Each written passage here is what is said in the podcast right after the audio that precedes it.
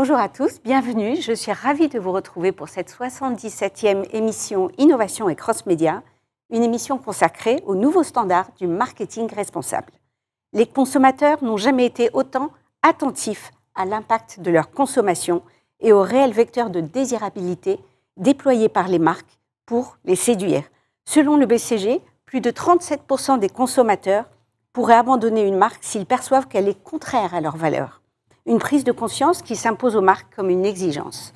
Alors comment orchestrer des stratégies marketing responsables alignées sur les engagements RSE des marques? Comment conjuguer engagement et rentabilité?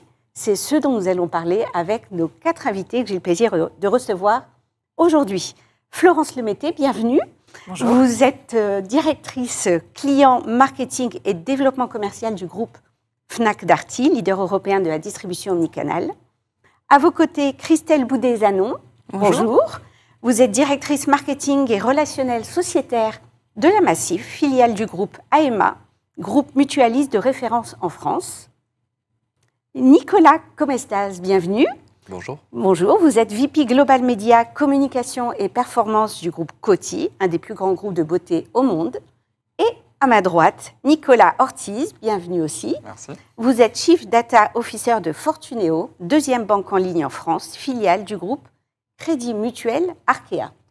Alors je vous propose de démarrer déjà avec la définition telle qu'elle a été proposée par l'ADTEM. L'ADTEM définit le marketing responsable comme un marketing engagé un marketing respectueux de la planète et des personnes. Ce marketing impulse la dynamique de transition des entreprises vers des modèles créateurs de valeur qui répondent aux enjeux de développement durable. Telle est la définition de l'ADTEM. Alors Florent, je vais démarrer avec vous. Pour Fnac Darty, est-ce que vous, déjà vous partagez la même définition dans le retail Et quels sont les enjeux qui en découlent pour votre direction euh, marketing et client Euh, merci Majda. Euh, c'est vrai que moi, ma, conviction autour du, marketing responsable, elle est, elle est centrée sur le fait que je pense que la posture de responsabilité, elle doit remonter au niveau de la stratégie même de l'entreprise, en fait, et de la stratégie même de ses enseignes. Euh, et, c'est ce qui est intéressant aujourd'hui chez Fnac Darty, c'est que l'ambition responsable, elle est inscrite et écrite dans le plan stratégique Everyday, qui est le plan à 4 ans, à 3 ans, qui, qui engage le groupe. Et aujourd'hui, euh, tout le groupe est engagé dans une démarche du mieux consommer.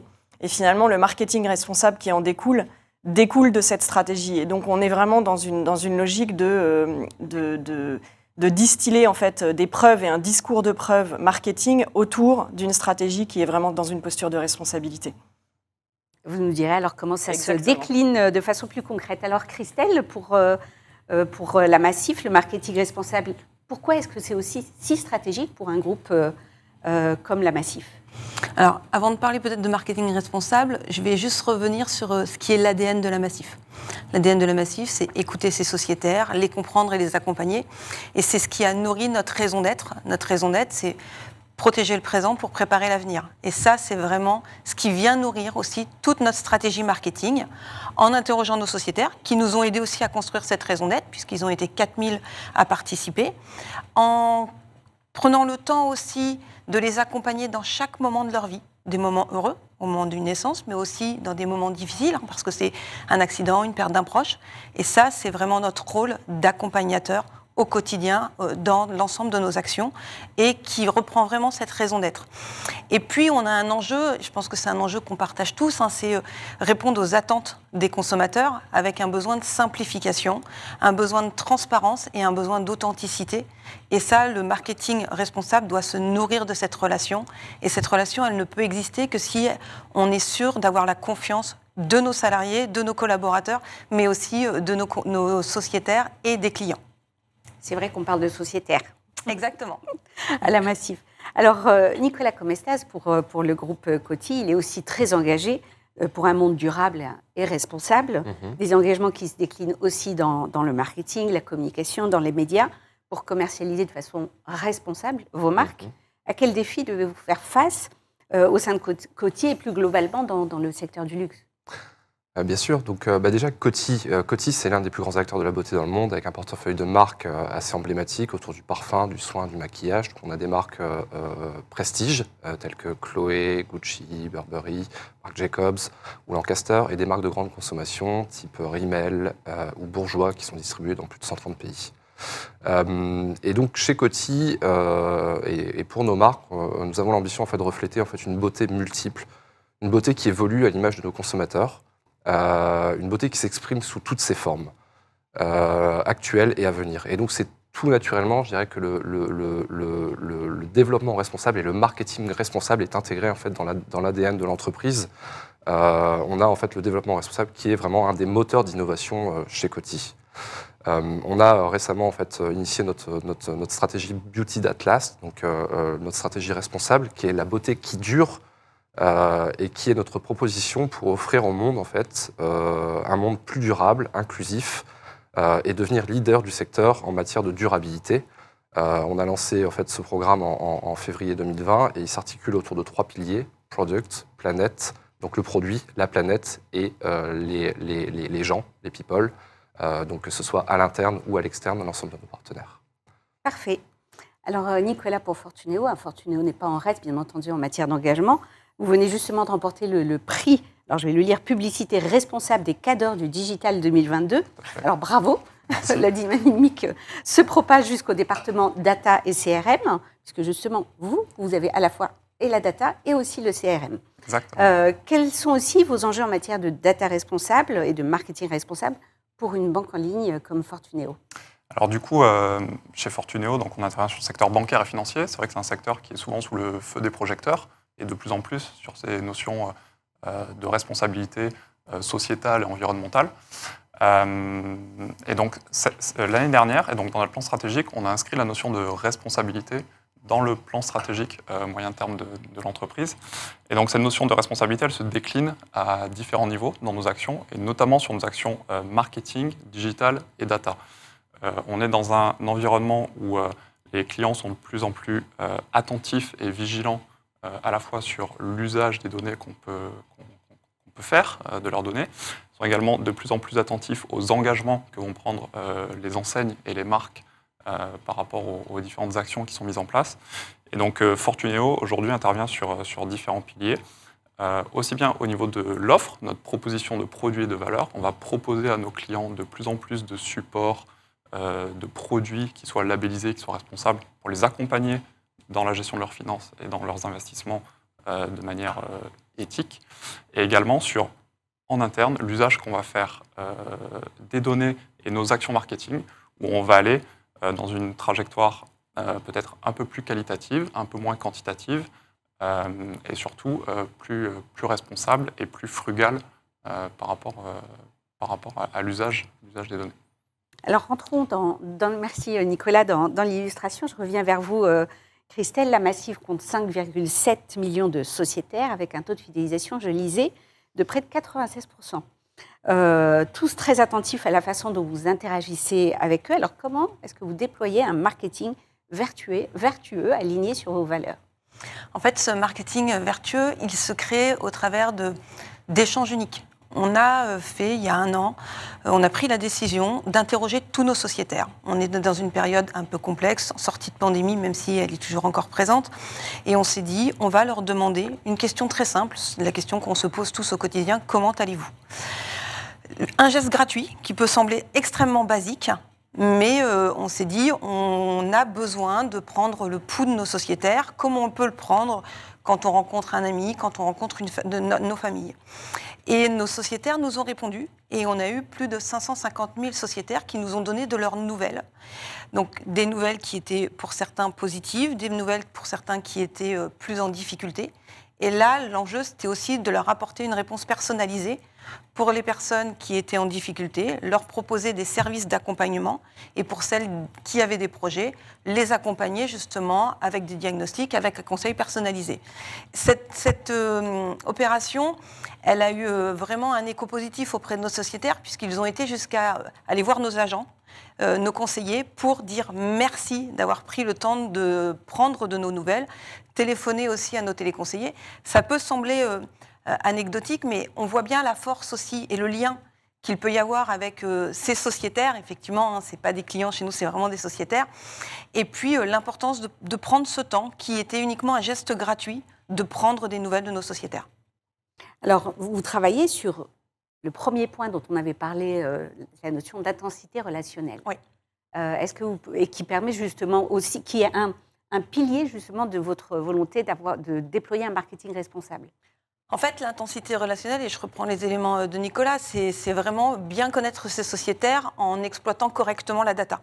C'est ne pas sursolliciter ses sociétaires, ne pas non plus les sous-solliciter, parce qu'on a aussi des sociétaires qui peuvent parfois avoir le sentiment qu'on les contacte peut-être pas assez.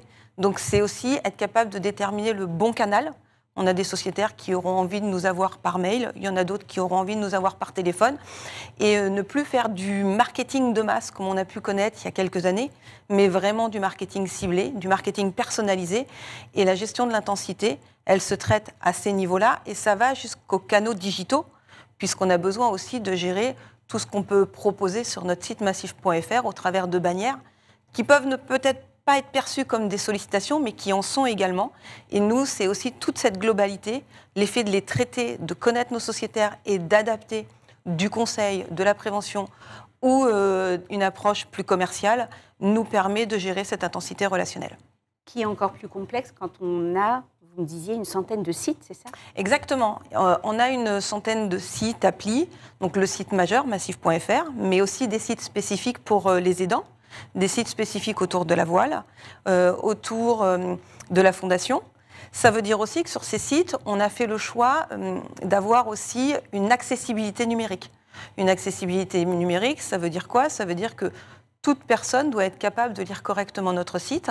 Et on a fait le choix aussi d'aller plus loin sur euh, la partie digitale, de proposer aussi aux sourds et aux malentendants euh, un accompagnement, donc un avatar qui lit avec euh, tous nos messages, avec la langue des signes, de façon à aller plus loin dans cet accompagnement. Et le marketing responsable, c'est vraiment aussi d'aller accompagner des publics qui sont dits fragiles, et ça touche sur les sourds et les malentendants 11% de la population. Donc en fait, euh, on peut sembler que c'est aussi une population euh, qui représente peu, mais au final, bah, euh, en vieillissant, on entend moins. C'est pas forcément qu'un un handicap de naissance. Donc c'est aussi important pour nous d'accompagner ces, ces populations et de leur proposer une information qui les accompagne dans le quotidien de leur vie par exemple, sur un constat amiable, ça peut être sembler euh, simple, mais pour euh, quelqu'un euh, de sourd ou malentendant, c'était important qu'on lui apporte aussi tout cet accompagnement en langue des signes. C'est clair, merci. Alors, Nicolas, pour Coty, toute la complexité est dans l'intégration des volets RSE dans les sujets de communication, puisque vous êtes sur la partie communication, mhm. médias et performance, à la fois communication et publicité. Tout à fait. et particulièrement online. Alors, quelles sont les réflexions menées par l'industrie pour concilier communication et RSE il y en a beaucoup, il y a beaucoup de discussions en ce moment. Euh, euh, donc des réflexions euh, d'abord autour du ce qu'on appelle le, marketing de précision. on en parlait préalablement, vraiment en fait s'assurer qu'on passe d'un marketing de masse à un marketing en fait plus, plus, plus individualisé. Donc ça veut dire en fait capter des signaux sur nos consommateurs, être en mesure en fait d'identifier ces signaux et de les utiliser afin de leur servir le bon message au bon moment euh, et euh, éviter une déperdition publicitaire. Ça, c'est vraiment euh, un élément clé. Ça paraît très simple, mais c'est assez difficile en fait à exécuter, notamment au, vu, au vu de toutes, toutes les normes de régulation qui y a autour de la data aujourd'hui. donc c'est un vrai, un vrai enjeu pour nous. Après, sur le sujet, pour nous et pour l'industrie. après, sur le, sujet, sur le sujet communication, sur toute la partie notamment influence marketing, L'influence marketing, c'est un sujet qui a pris beaucoup d'ampleur en fait ces dernières années, ces dix dernières années. Euh, et sur lequel euh, il y a un vrai besoin aujourd'hui, je dirais, de mettre, euh, mettre, d'intégrer en fait ce marketing, enfin cette, notion de responsabilité en fait dans les actions d'influence marketing, notamment en, en s'assurant que euh, que l'on réduise la quantité, euh, euh, des, giftings, donc des, cadeaux en fait, qui, sont, distribués dans le cadre de cette, activité, que l'on utilise des matériaux réutilisables, ou en tout cas des cadeaux réutilisables qui, sont, distribués, et puis aussi que l'on utilise des produits recyclés pour produire ces giftings. Euh, pourquoi? Parce que ça nous permet, de, bah, ça nous permet euh, quelque part euh, voilà, d'intégrer, d'intégrer ça au cœur de, au cœur de, au cœur de, au cœur de, au cœur de la thématique. et puis, je dirais, l'un des enjeux majeurs du moment, et là, plus, récemment, je rentre, j'ai, été à New York récemment, où j'ai participé à la fédération, enfin, au, comité exécutif de la Fédération mondiale des annonceurs. Il y a une vraie réflexion autour de la standardisation euh, sur la mesure de l'impact carbone des publicités. Euh, c'est un vrai sujet en ce moment. La plupart des, annonceurs se cherchent sur ce sujet. Euh, et il y a une vraie, une vraie, une vraie nécessité, je dirais, de définir un standard au, niveau, au niveau international. et c'est un sujet sur lequel on travaille avec la plupart des annonceurs mondiaux. pourquoi? Parce que c'est la seule manière possible pour que l'ensemble des partenaires de l'écosystème adoptent et intègrent ça en fait dans le, dans le, dirais, dans le, dans le, euh, dans le framework euh, d'exécution de, et d'optimisation euh, des campagnes médias. C'est clair. Merci beaucoup. Alors, Florence, je reviens vers vous. Fnac Darty porte une nouvelle vision du commerce qui se veut responsable, avec la volonté de renforcer le volet omnicanal, donc l'omnicanalité, tout en soutenant la croissance digitale. Je lisais euh, dans les ambitions que le groupe vise en effet à un chiffre d'affaires de 30% sur le web pour 2025. Comment doivent aussi évoluer les stratégies marketing pour servir cette accélération en accord avec vos engagements RSE Oui, c'est vrai qu'on est dans une, dans une dimension très omnicanale hein, aujourd'hui euh, dans le groupe. Euh, si on revient une seconde sur le, plan stratégique que j'évoquais autour d'Everyday, euh, ce plan stratégique, il a vraiment pour but d'engager le groupe, ses enseignes et ses clients dans, euh, une, dans une consommation plus durable et un choix éclairé. Ça veut dire quoi? Euh, On a bien deux enseignes, hein. on a Fnac et Darty qui chacun, chacune portent des positionnements de marque qui sont très forts, historiques, hein, des marques qui ont plus de 70 ans. si on s'arrête une seconde sur Darty, Darty, aujourd'hui, on est dans une mission qui est de transmettre l'envie aux consommateurs de faire durer faire durer ces produits. Ça veut dire quoi concrètement? Euh, Par exemple, euh, c'est euh, une meilleure sélection produit, c'est l'entretien, comment entretenir ces produits pour qu'ils durent plus longtemps, c'est la maintenance, c'est la réparation, c'est la reprise, c'est le marché de la seconde vie qui a pris une très grosse ampleur chez nous. Aujourd'hui, Darty, c'est le premier réparateur de France. Hein. on répare plus de 2 millions de produits par an. C'est le premier SAV de France. C'est le premier collecteur de DEE avec plus de 46 000 tonnes chaque année. Euh, et c'est surtout euh, une enseigne qui a réussi à mettre au cœur de son modèle cette posture de, responsabilité, par exemple en inventant, être le premier à inventer un abonnement à la réparation. Donc euh, il y a deux ans, on a inventé Dartimax. Dartimax, c'est un abonnement pour lequel vous souscrivez tous les mois et qui va vous permettre de faire réparer tout ou partie de l'ensemble des produits qui sont chez vous. Donc là, on est vraiment sur quelque chose qui accompagne le client dans une, consommation finalement plus, euh, plus, durable et plus responsable de ses produits. Euh, à la FNAC, on est également dans une posture de responsabilité très forte, mais le combat est différent. On a été le puisé dans l'ADN de, FNAC, qui est de donner accès au plus grand nombre à, la pluralité de la culture, toutes les cultures. une preuve, euh, l'étendue de, l'ensemble de, l'action culturelle qui est menée aujourd'hui à FNAC, hors les murs ou dans les murs. Aujourd'hui, on a plus de 2000 événements qui sont faits, 2000 euh, événements qui sont faits chaque année avec euh, des showcases, des signatures, des dédicaces, le FNAC Live bien sûr, toute chose qui permet aujourd'hui d'éclairer le client vers un éclectisme de la culture de plus en plus grand. Et sur la base de ça, le rôle finalement du marketing, à partir du moment où on a repositionner nos, enseignes avec la responsabilité au cœur, le euh, faire durer, le choix éclairé, etc. L'idée, c'est de travailler toutes les preuves avec des nouveaux services, de nouveaux produits, etc., qui permettent justement aux clients d'aller vers une consommation plus responsable. Je vous donne quelques exemples. Est né chez Darty il y a quelques années et d'ailleurs euh, euh, déployé plus largement récemment, l'indice de réparabilité. Quel est l'indice de réparabilité du produit que je vais acheter? Euh, si c'est une note entre 0 et 10, si euh, un produit a un indice de réparabilité qui est trop faible, soit le fournisseur retravaille, soit le produit sort de la, gamme. Euh, la notion de produit durable. On a en fait labellisé en fait l'ensemble de nos produits chez Fnac et chez Darty pour donner une notion de durabilité dans le temps. Est-ce que le produit est réparable? Est-ce que les pièces se trouvent facilement? Est-ce que euh, voilà tout un Est-ce que le, on, a, un baromètre SAV en fait qui permet de suivre l'intégralité de nos fournisseurs et de les ranker dans le temps sur le, la durabilité justement des produits qu'ils fournissent? Mais également, on a, on a donné des outils euh, aux clients pour que lui aussi se mette dans cette démarche de responsabilité. Le premier, c'est euh, qui est sorti cette année d'ailleurs, la livraison éclairée. Aujourd'hui, vous êtes, on parlait de l'omnicanal, vous êtes sur le site de Fnac ou de Darty, euh, vous voulez vous faire livrer. On va vous proposer plusieurs solutions, le click and collect en magasin, euh, la livraison express parce que vous êtes ultra pressé, une livraison plus, plus normale. Et là, en fait, le bilan carbone de chacune des solutions que vous allez choisir est fait à, à cet instant T pour pouvoir faire votre choix éclairé sur une livraison que vous allez choisir la plus responsable possible en fonction évidemment de votre besoin. Euh, le deuxième sujet qui, je crois, est, intéressant dans cette posture de responsabilité et dans cette posture de choix éclairé, c'est ce qu'on a mis en place euh, autour de la visio-vendeur.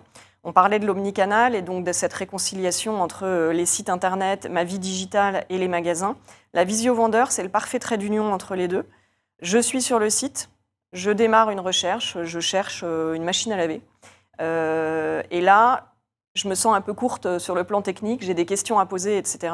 Je, vois qu'un vendeur est disponible, j'appuie sur le bouton et je rentre en conversation immédiate, en visio, avec le vendeur dans le magasin. Et là, en fait, on est vraiment sur le trait d'union entre euh, le, monde digital et le monde physique, entre finalement le 1 plus 1 égale 3, euh, mais à travers finalement une finalité qui est de pouvoir consommer plus responsable et de choisir de manière plus éclairée. Euh, voilà la posture de responsabilité euh, de nos enseignes aujourd'hui.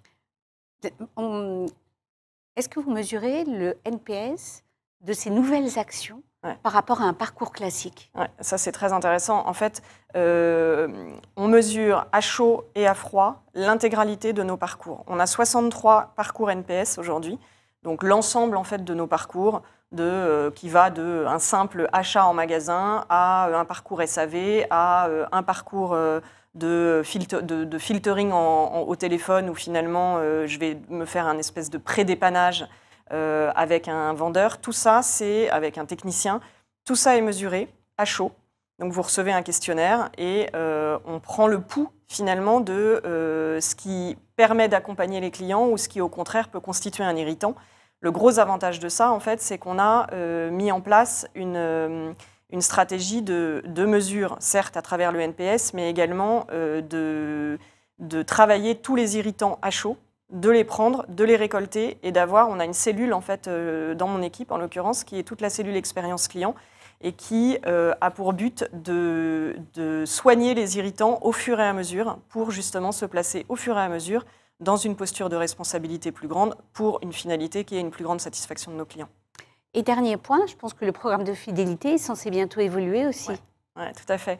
Euh, le, programme de fidélité, notamment celui de la FNAC, euh, celui de Darty a déjà beaucoup évolué ces derniers mois, celui de la FNAC va évoluer encore dans les, prochaines semaines, et notamment au cœur de ces évolutions, la responsabilité toujours, et, et, la capacité à récompenser en fait les gestes responsables de nos clients à travers la cagnotte. Donc vous allez en fait gagner des points supplémentaires quand vous choisissez un geste responsable. Vous ramenez un produit, euh, vous choisissez le click and collect plutôt qu'une livraison express. Vous, euh, voilà, tout. On a listé un certain nombre de gestes qui, au final, sont, placent l'ensemble de l'écosystème dans une posture de responsabilité plus grande et on les rétribue à l'intérieur du programme de FID. C'est clair, merci beaucoup. Alors, euh, Nicolas, pour Fortunéo, finalement, euh, pas de marketing responsable sans data responsable, on est d'accord, je pense. Et encore plus dans le secteur bancaire qui se doit d'être euh, le tiers de confiance par excellence. Euh, cela se traduit comment dans vos stratégies data et CRM ouais. Alors, je pense que je peux reprendre à mon compte pas mal d'items qui ont été cités par, par, mes collègues et qui se déclinent aussi chez, chez Fortunéo. Donc, une petite spécificité, c'est que Fortunéo est donc une banque en ligne, donc on a un acteur 100% digital.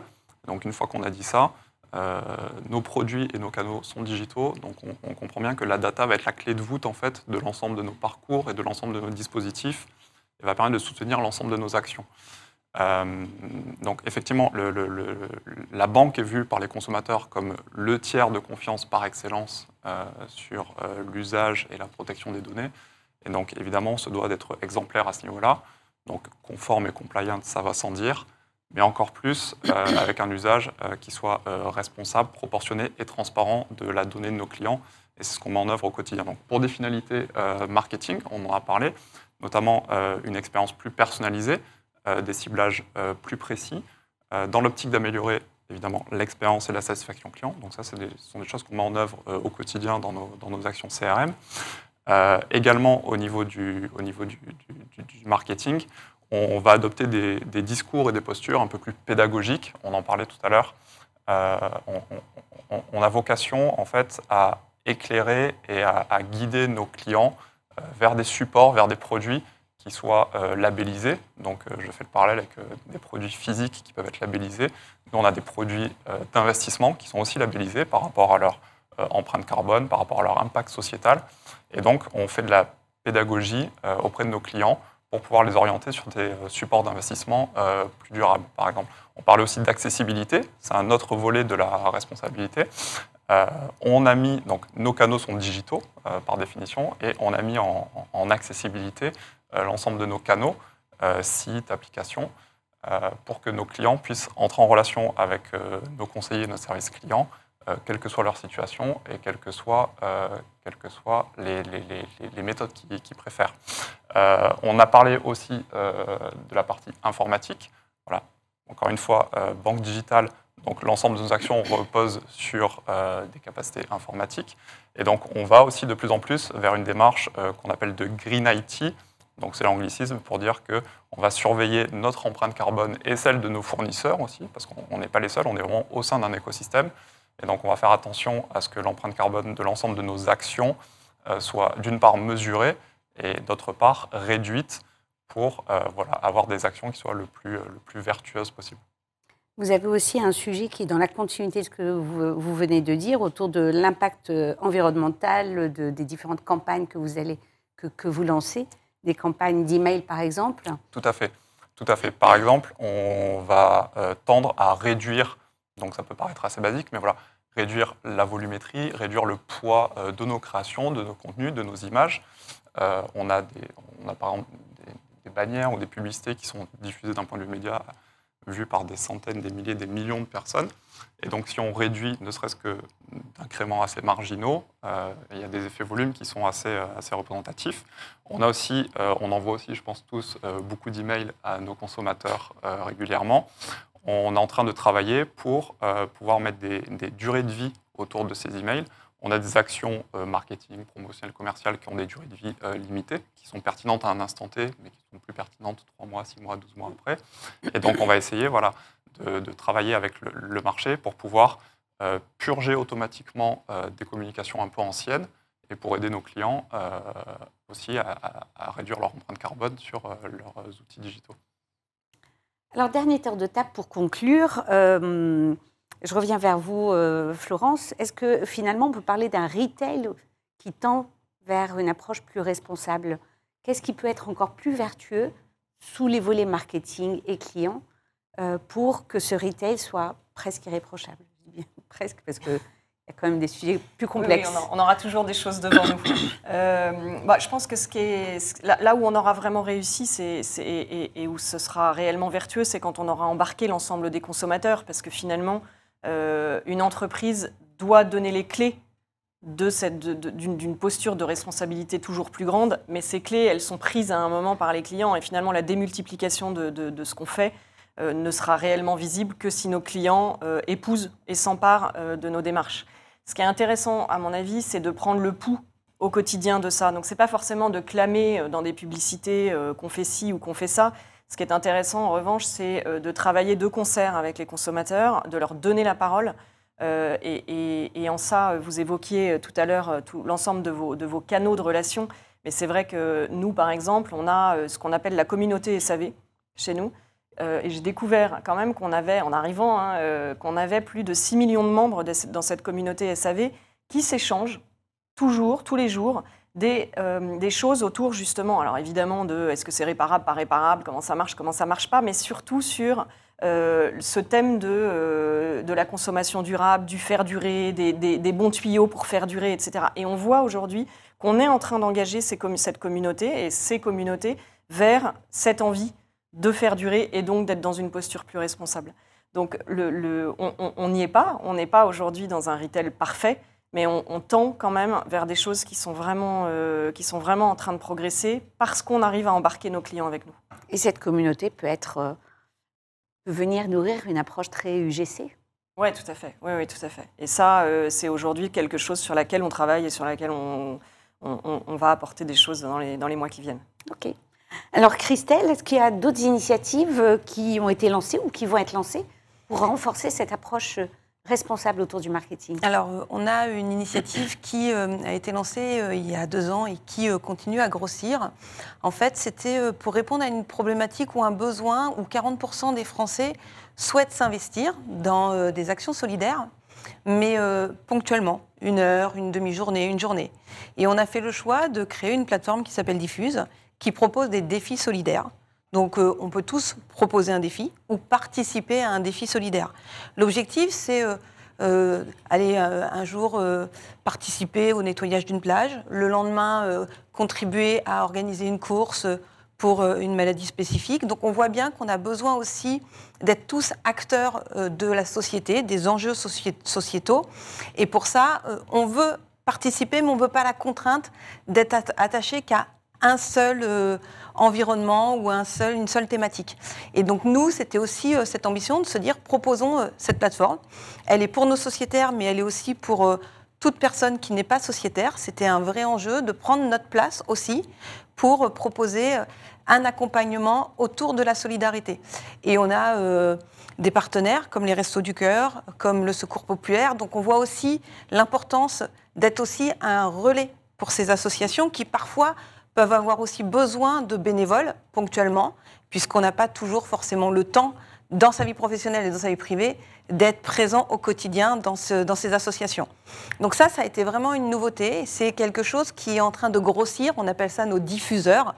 Et euh, c'est euh, aussi quelque chose qui nous permet de donner du sens sur cette nouvelle génération.